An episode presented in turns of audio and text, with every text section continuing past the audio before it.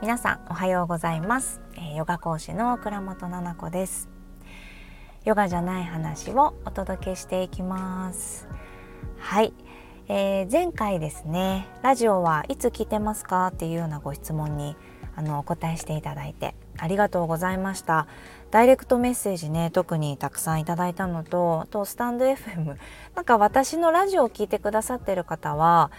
インスタグラムを見てくださっている方が多いので、インスタの ディーエム でねいただきました。でスタンド エフエム にも、えー、夕方のね、えー、なんて書いてあったかな、夕方の家事のお供に聞いてますっていうふうに言ってくれました。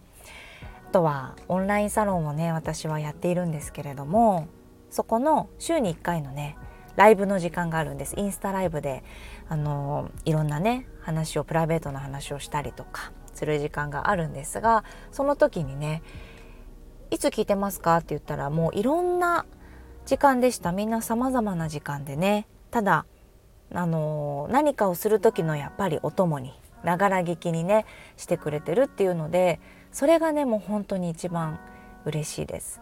ラジオを真剣に聞くっていうラジオじゃないじゃないですか、こういった話は。で、私もどんなラジオでもやっぱりながらで聞いてるんですよね。大好きな人のラジオっていくつかあって、それも私ね特に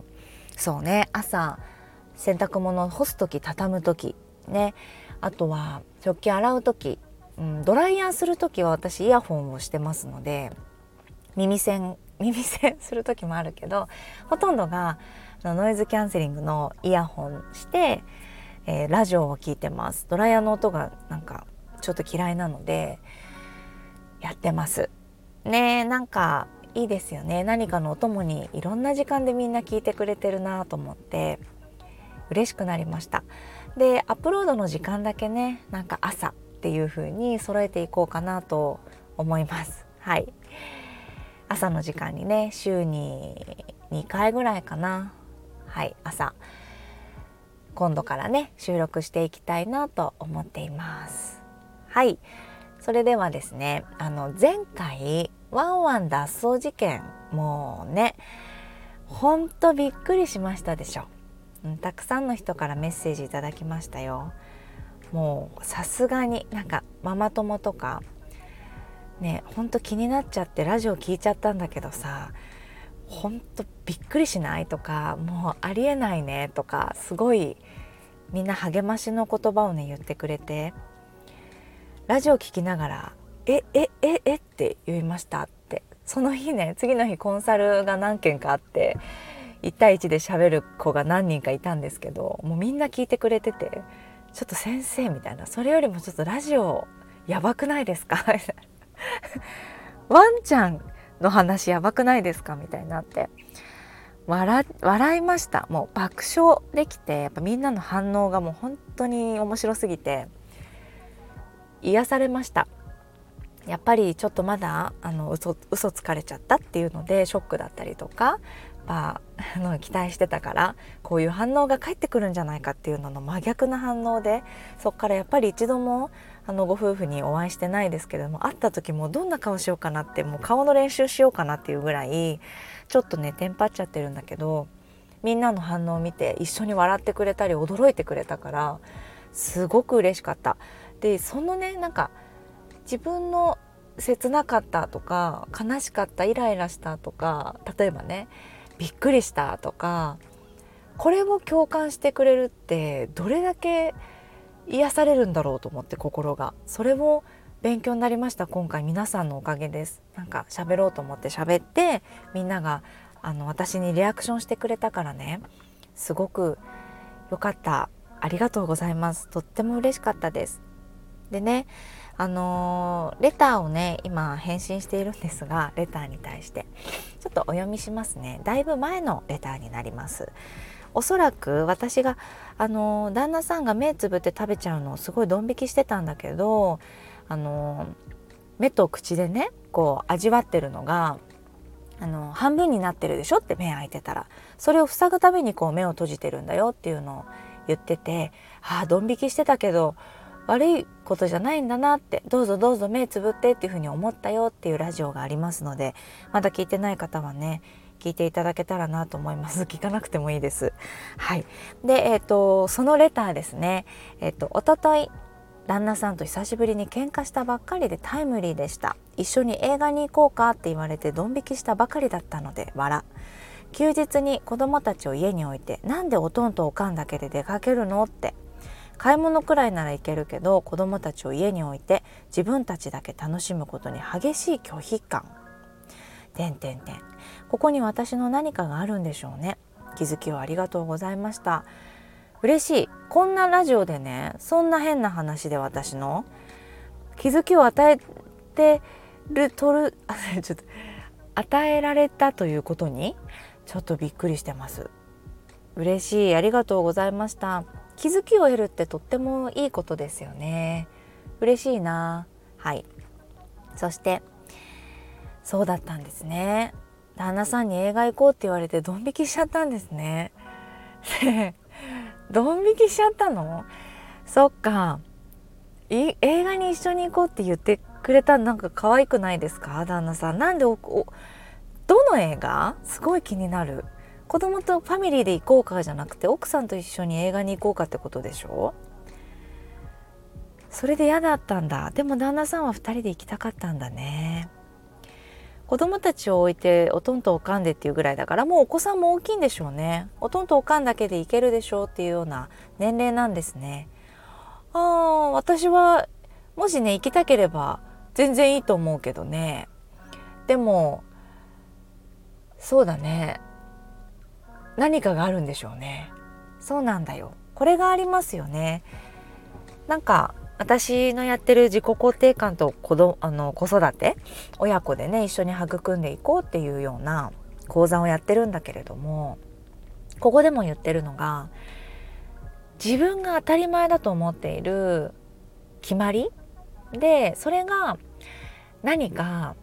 うん、すっごく重いものなんだとしたら、背負ってるものとかなんだとしたら、それってなんだろうって、自分がいやこれ普通そうでしょっていうことで喧嘩になっちゃったりとか、いやそれはないでしょっていうことで、これって自分の中の絶対でしょ、これが疲れるんだったら捨ててもいいかもねっていうような話をしてるんですよね、講座の中でね。で、お母さんたちってあるよね、子供は守るでしょね。子供がいるんだったら、いくら子供が中学生でもおとんとおかんで行かないでしょ映画。何を言ってんのあんたっていうので、多分喧嘩しちゃったんだよね。おそらく想像した今ね。何かあるんだろうね。普通に旦那さんに興味ないっていうことは一理あるね。内緒話で言っちゃうと、旦那さんと一緒に行くなんてやだやだって思ってる奥さんもさいたりするよ。それ逆だってあると思うよね。なんかえー、ってそれがなんか興味ない、もうあなたとなんて行きたくないわっていう感情なのか、恥ずかしいのか、ちょっと本当は嬉しいんだけど恥ずかしいのか、子供ができてから旦那さんと大人ふたりでどこかに出かけるっていうことが慣れなくて、あまりにもみたいな、それが行動に起こせないね。当たり前に今までやってきてるお母さんたちの毎日、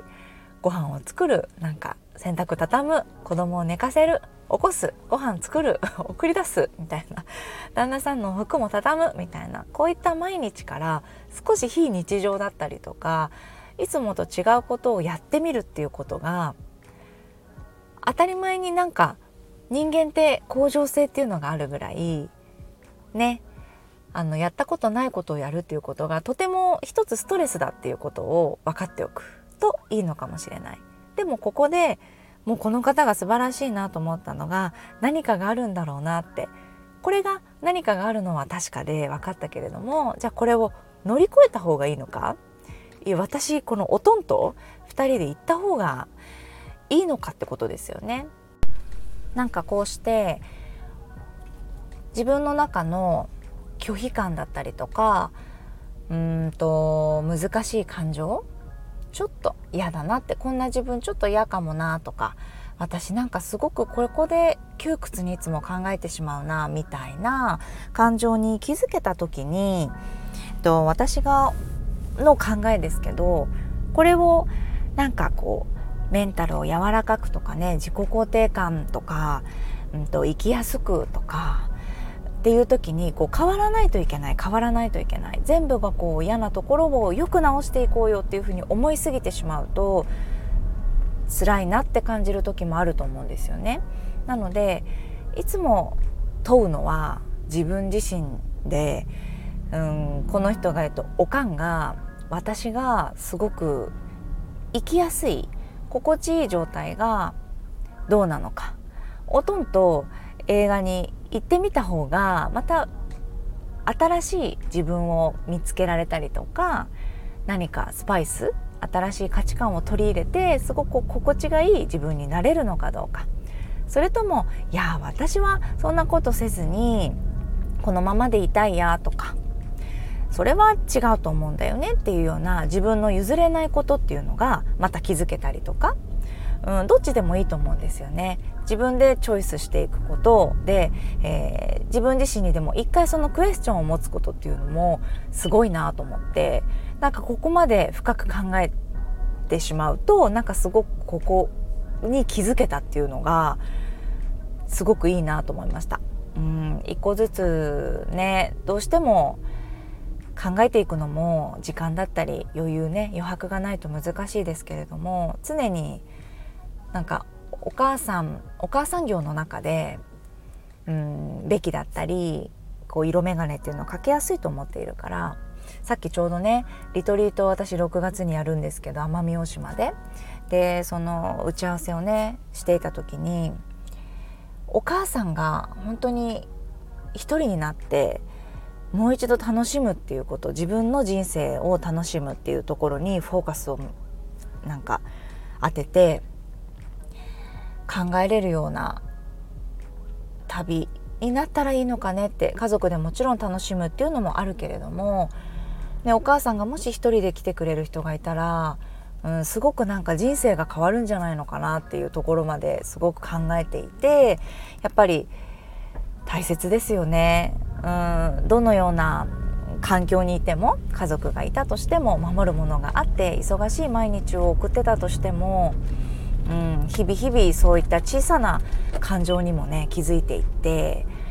うん、深く考えてみるっていうのが私にもねすごく良い気づきを与えてくれたなと思ったレターでした。いただいてからね、あのー、お返事するのがすごく遅くなってしまいましたが、私はねこんなような考えを持っていました。ではではまた朝にですね、いつかの朝にお届けしたいなと思っています。それではここまで聞いていただいてありがとうございます。またすぐお会いしましょう。